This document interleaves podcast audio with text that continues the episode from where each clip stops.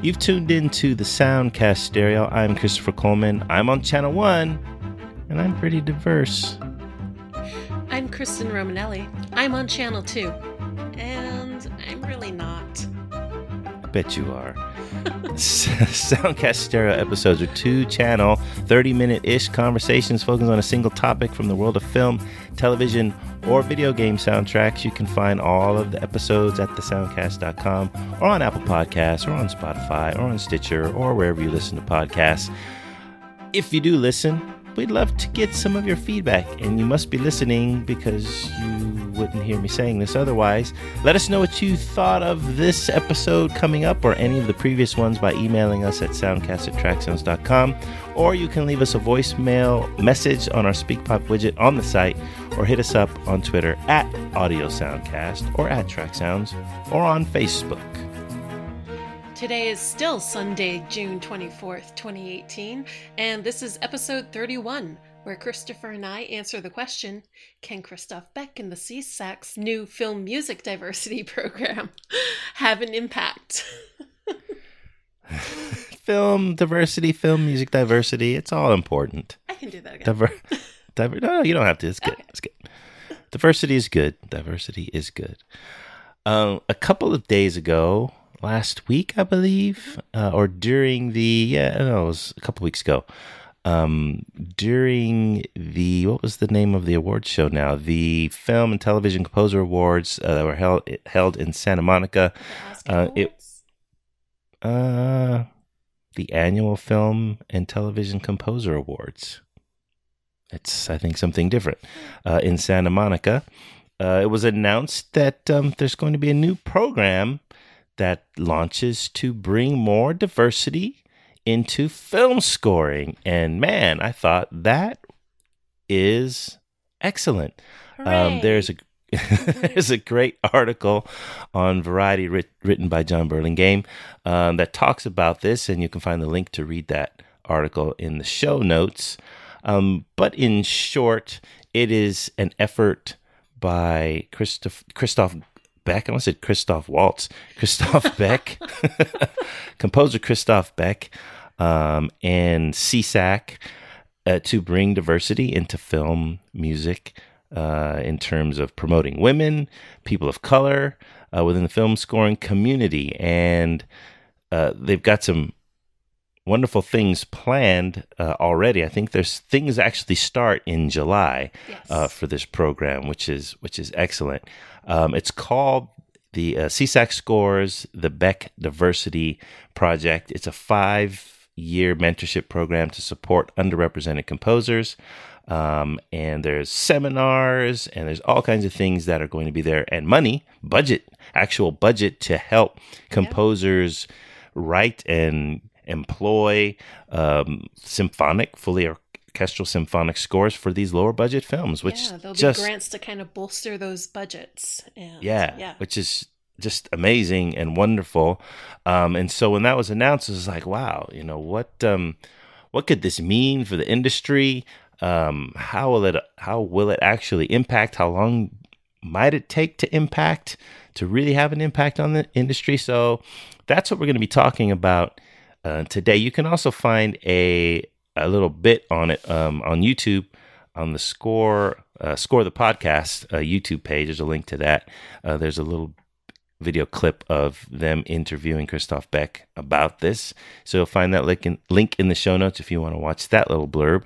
Um, but Kristen, this particular uh, news item uh, rings true for you. What um, what were your original? What was your reaction when you first heard about it? I was super happy. Um, a couple of these programs have been sort of trickling out in the past year. Um, Mhm. Universal uh, uh, Universal Studios has a talent development wing that uh, also focuses on uh, diverse composers. Um, and I think their program just recently closed as well. Uh, well, Hmm. closed applications. Oh, oh, okay. For this Not year, com- not I totally. should Okay. I should rephrase. um, and there are other programs like um, the Sundance Film Scoring Lab that has been going on for for a couple of years now. um, which has been sort of helping uh, emerging composers. Uh, Okay, usually- not specifically diversity not usually motivated. diversity, but a lot of the composers who go through the program are women and Hmm, people okay. of color. Um, and when we were talking about uh, Pinar Toprak and the Captain Mhm. Marvel score, I started pulling up these other resources that I had forgotten about, kind of. Uh, um, so, like the celluloid ceiling report that came out of San Diego State University, I think.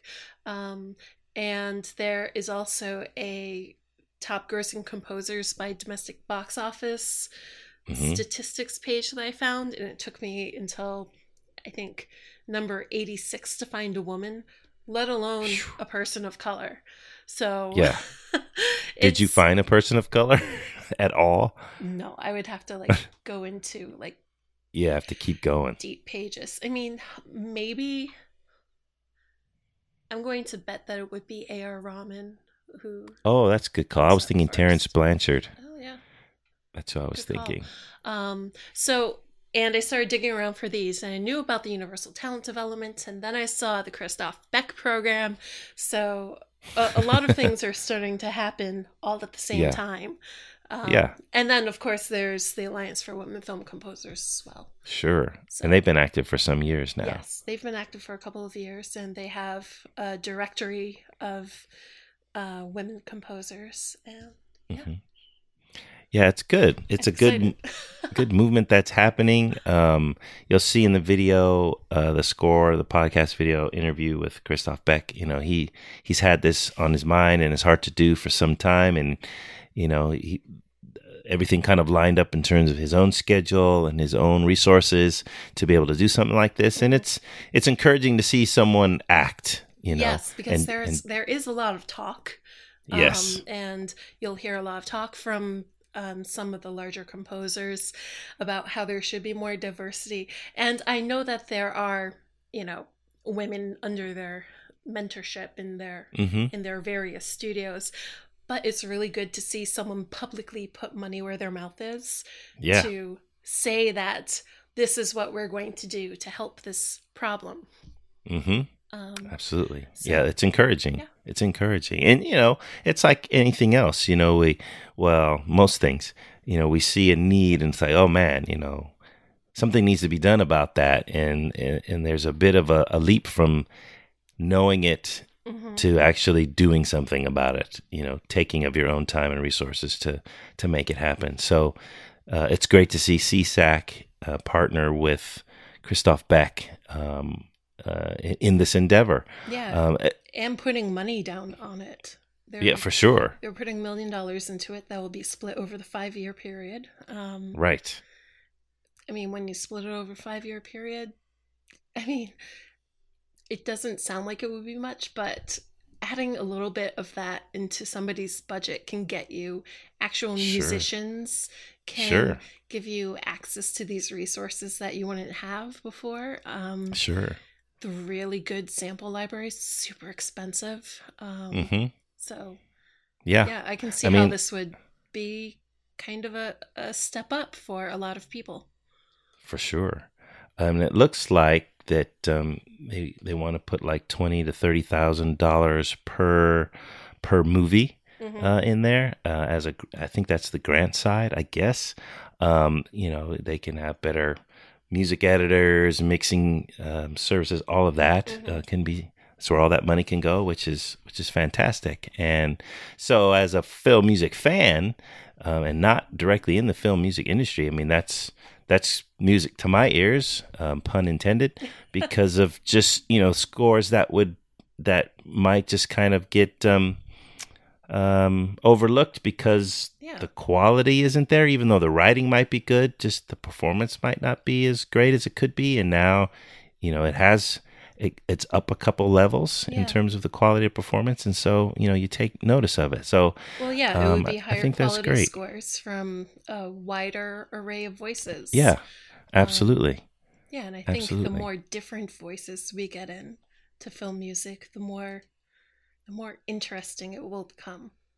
Yes, absolutely. I, I think the main question that that came to my mind was, you know, all of these things have to start somewhere, and so mm-hmm. the fact that we're seeing more and more things starting is great. Um, then the cynical side of me kicks in. It's like, but you know, as in so many industries, you know, Hollywood is it's not what you know, it's who you know. Mm-hmm.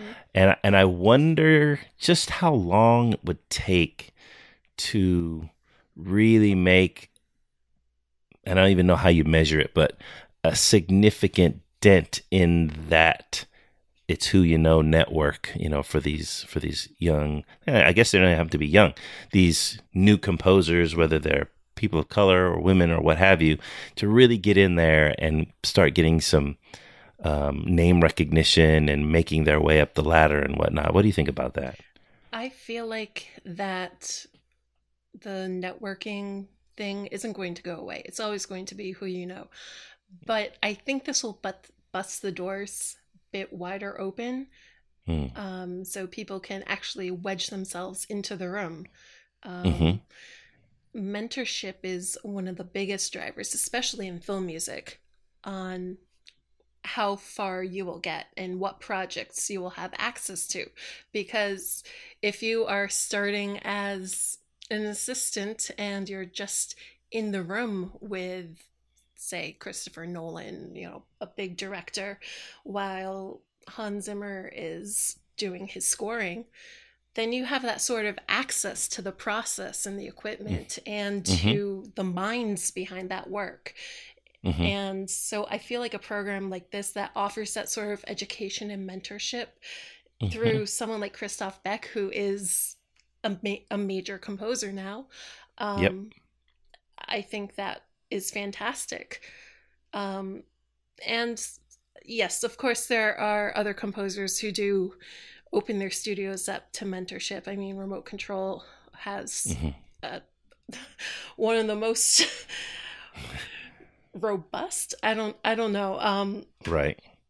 Well known mentorship yeah. networks um within their own studio. Um John Powell, he mentors uh, young composers a lot. Germaine Franco actually uh, worked with him for a long time. Hmm. I didn't realize that. Sort of setting out on her own. Um, hmm. So, yeah, I think I think this will be a way to get more people in the room with the right people. Sure. I, I hope so, and I hope I hope it has a, a an impact soon. Another oh, impact yeah. that it could have, hopefully, is you know we know that other composers, as you as you've just mentioned, have been doing similar things. Maybe not this exactly, but mm-hmm. hopefully it will it will maybe spark this a similar idea in other composers or other organizations that will then you know do something similar to I mean, very similar type of program. Yeah. And just reach all the more, you know, potential yeah. composers out there. And um, especially if this is successful. I mean, I, I, think the application process for this first, I don't know if it's this next year or how long um, it's going to go, but whatever the whatever the time frame was, it's just closed recently to apply for this. But um, if you want, if you're listening to this now and you're a composer and you're like, man, this sounds great, where can I find more info? Let me give you that information. I'll give it again at the end. But um, sesacscores.com will have the application process and all of that. But I think you mentioned it, this the application period just closed, right? I believe so. Yes, I think I read that on Facebook.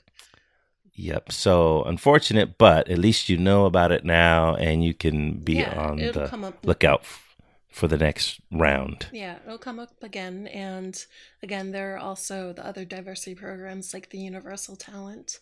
Um, I think, I think as part of that, DreamWorks Animation is part of that Universal Talent Group mm. um, diversity program. Okay. Um, I'm not so familiar with that one.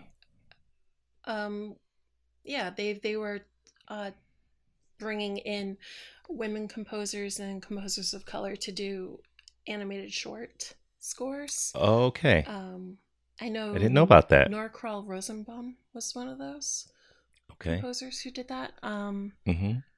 And there's also the AWFC, which is always out there for to help women and women of color composers.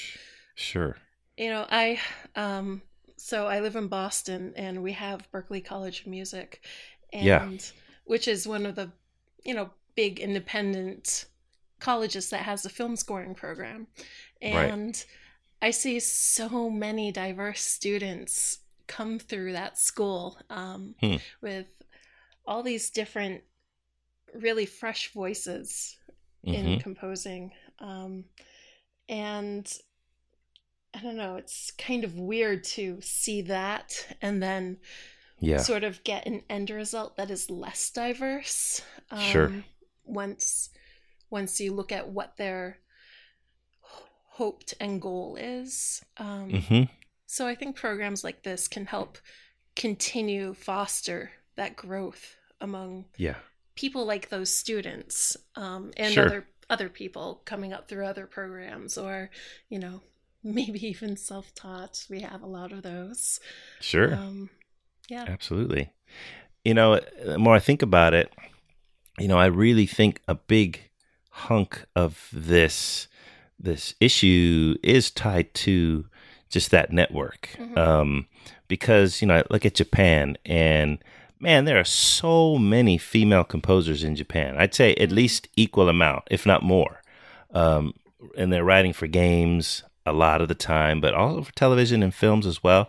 Um, and you look at different parts of the world and you know hollywood obviously is is the biggest and the most lucrative in terms of Mhm. the entertainment industry but you go to other parts of the world and it's not it, it's especially when it comes to the male female ratio it's not that way um Mhm. it's it's very much uh, an acute issue that we have here that that needs to be resolved and getting into that network and or, or starting your own network or you know one would think with the pro- proliferation of the indie film market well that in the you would think there'd be more. Yeah in independent film and documentary in particular there's less of that divide. Um, hmm game music too i believe. Um, yeah there's there's yeah there is more opportunity there i think. But i feel Uh, like the big budget network is so closed off um, Yes. and so focused on a few top tier folks that it's really hard just to get into that room when things Yep. are happening absolutely true absolutely true um, but maybe this is this is one more significant step in, in that direction i hope so um, that we can see some fruit from. One thing I, I wanted to bring up was, um, you know, the obviously you want the, the industry to be as diverse as possible. Um, just getting more, as you put it, different voices in there. Um, but even I was looking at it from the fandom side, which obviously I know more of um, and and am a part of. And you know, just looking at my own circles over the years, um, ain't a whole lot of diversity in the in the soundtrack fandom. Now I know they're out there, and I know there's people. All that's the great thing about the internet is it allowed all of us to um, communicate and and come together, as it were, over the internet. Which you know, had the internet had the internet never come into existence, you know, who knows what the what a niche like this would um, uh, have come to or not come to. Um, but not a lot, at least in the U.S. Mhm. I don't have a lot of friends who are into soundtracks. They understand my passion for it. They might like one or two here and there, but it, no, none of them are in any way, shape, or form um, a fan of it like I am. And and I don't know. I'm just interested to talk about that from that from the from this perspective of diversity and fandom. If that helps feed into um, also wanting to participate in the industry. If you're a fan, of, you know, if you're if you're a fan of rap, if you're a fan of hip hop, Mhm. you know, at some point, well, uh, some percentage of those people who just love it are going to want to do it. Um, if same with whatever other musical genre you, you want to think of, if you're a fan of it, some percentage of that fandom is going to want to try to do it yeah um, and take the steps to do it. So, you know, I wonder, and I know Christophe Beck, he says in the YouTube video that, you know, he's going to do school rallies and stuff and talking to young kids about, which is great. It's cutting them straight to you can do this as a profession, you know. Yeah. But I'm looking at it as man, maybe we should build up the fandom within these uh, within these diverse groups and you know some percentage of them are going the light bulb's going to go on and they're like man that's what i want to do for the rest of my life. Do you have it's different i think when we talk about race and ethnicity diversity in those terms and and women diversity mm-hmm. but do you what's the ratio of women friends to male friends that you have that are that are soundtrack fans nobody is a soundtrack fan. They no. no uh, you don't have any female just- friends Justin Craig is a is a soundtrack fan. no no female friends Female friends. No. yeah Mm, no, I mean I'll bring it up once in a while, Mhm. and they're like, "Oh, that's one of Kristen's weird quirks." Um, I I do have very musically literate friends, Uh-huh. um, so they'll know like John Williams, of course, hmm but nobody's, yeah, nobody's really collector level or can talk about, you know, the new Elliot Goldenthal level. That's pretty hardcore. Um, but I really think representation in the field might might spread out into creating new fans. That's true. Um, That's true. when people hear different different voices of music or you know if somebody sees Pinar Toprak doing Captain Marvel or Michael Abels doing a new score and they really like it they will start delving further into what we have out there True. The sad thing is, you know, composers, unless you're Hans Zimmer or John Williams, they just don't get they don't get put front and center. yes You know, which which is sad. yes um, that's true however I think I think Pinar Toprak will yeah because of she got a huge amount of press for yeah. for that um Yeah. But yeah, it it would be it would be great Hmm. to see both sides, the fandom side increase, the industry professionals increase, and and to see everything lift together as a result, both feeding each other. mhm. Um, um, I know that I don't know what you know this podcast could possibly do to help in that regard. Talking about it, number one, we might have a composer or two hearing this who who get excited and and join this thing. Um, from the fandom side, you know, it's just either you have an affinity for this genre or you don't. Um, I don't. I don't know. You know. we can uh, have pe- force a friend to listen to a soundtrack day Wow, that would be fun. National down. Force a Friend to to Alien listen to you know, it almost has to come through context. It almost has to be like you liked Avatar, right? Did you pay attention to the music? You know, you like Star Wars, right? Did you pay attention to the music? Yeah. You know what I mean? Well, that's Um, what I kind of do in conversations with um, Oh, okay. when we Yeah. start talking about movies because while not a lot of my friends are perhaps film music fans, a lot of film buffs. Um, Uh huh. Like people who volunteer at film festivals and know, Okay. that sort of Yeah. Yeah, yeah, yeah. so I I don't know, I I'll try to like bring up, you know, certain things that the score did to the narrative. Um, Yeah. You know, Make them conscious of it. It's like, Yeah, oh yeah. yeah. have Yep. them have them kind of see that there's a subtext happening. Yep. yes. I, I think we should come up with a National Soundtrack Evangelism Day. It'll be a really tough day, but I think we could we Stand could do out it. from somebody's house with a Lloyd Dobler boombox playing like I don't know, Harry Potter or something. something, something. Um, but it's exciting to see you know mo- movements happening within the industry itself. Um, they're very, very necessary. I mean, you can you can only do so much from the outside and have any impact on getting to more diversity in in, in any industry, but in the Hollywood um, entertainment complex. It's a whole. If it doesn't come from within, it's not going to happen. Mm-hmm. And so, uh, once again, hats off to Christophe Beck and all the, the good folks at SESAC. Um, do you know what SESAC stands for, by the way? no. I, I, was like, I was trying to figure it out. Isn't and it on had, their website? No, it's not because because uh, that's what was so strange because they they stopped using the name in the 40s because it's like social the Society of European Stage Authors and Composers. I'm like, what the heck? Society of European Stage Authors and Composers. That's what it originally stood for, and they so, stopped using like it in 1940. I guess that's and I didn't realize that. I thought that was the name, and I'm like, well, how does that have to do with licensing and rights and and huh. especially diversity? And then I looked and like, oh, they stopped using it in 1940. I'm like, oh, okay. so SESAC doesn't stand for anything anymore, which is kind of interesting.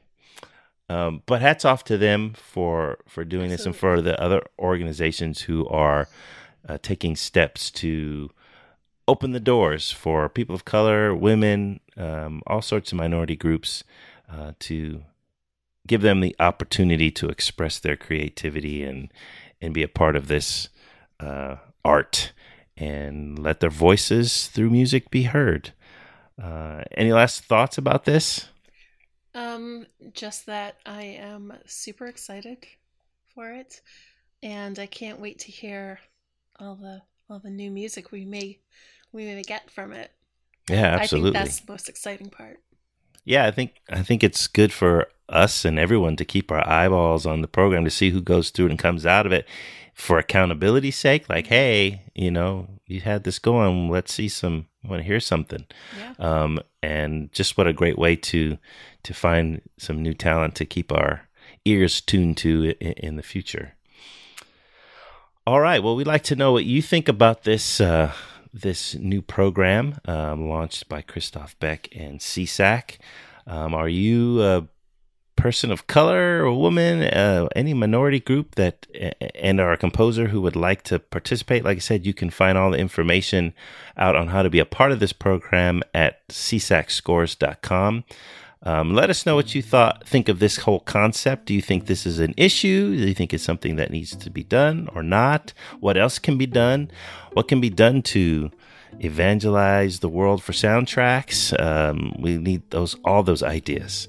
Uh, and you can do so by emailing us at soundcast at tracksounds.com or hit us up on Twitter at audio soundcast. If you'd like to find or follow me on Twitter, you can do so at C. Coleman. Kristen, how can people find and follow you? The easiest way to find me is on Twitter at KB for now. That's KB F O R N O W. And you can find Film Score Monthly online at fsmonlinemag.com. Also on Twitter at fsmonlinemag. Excellent.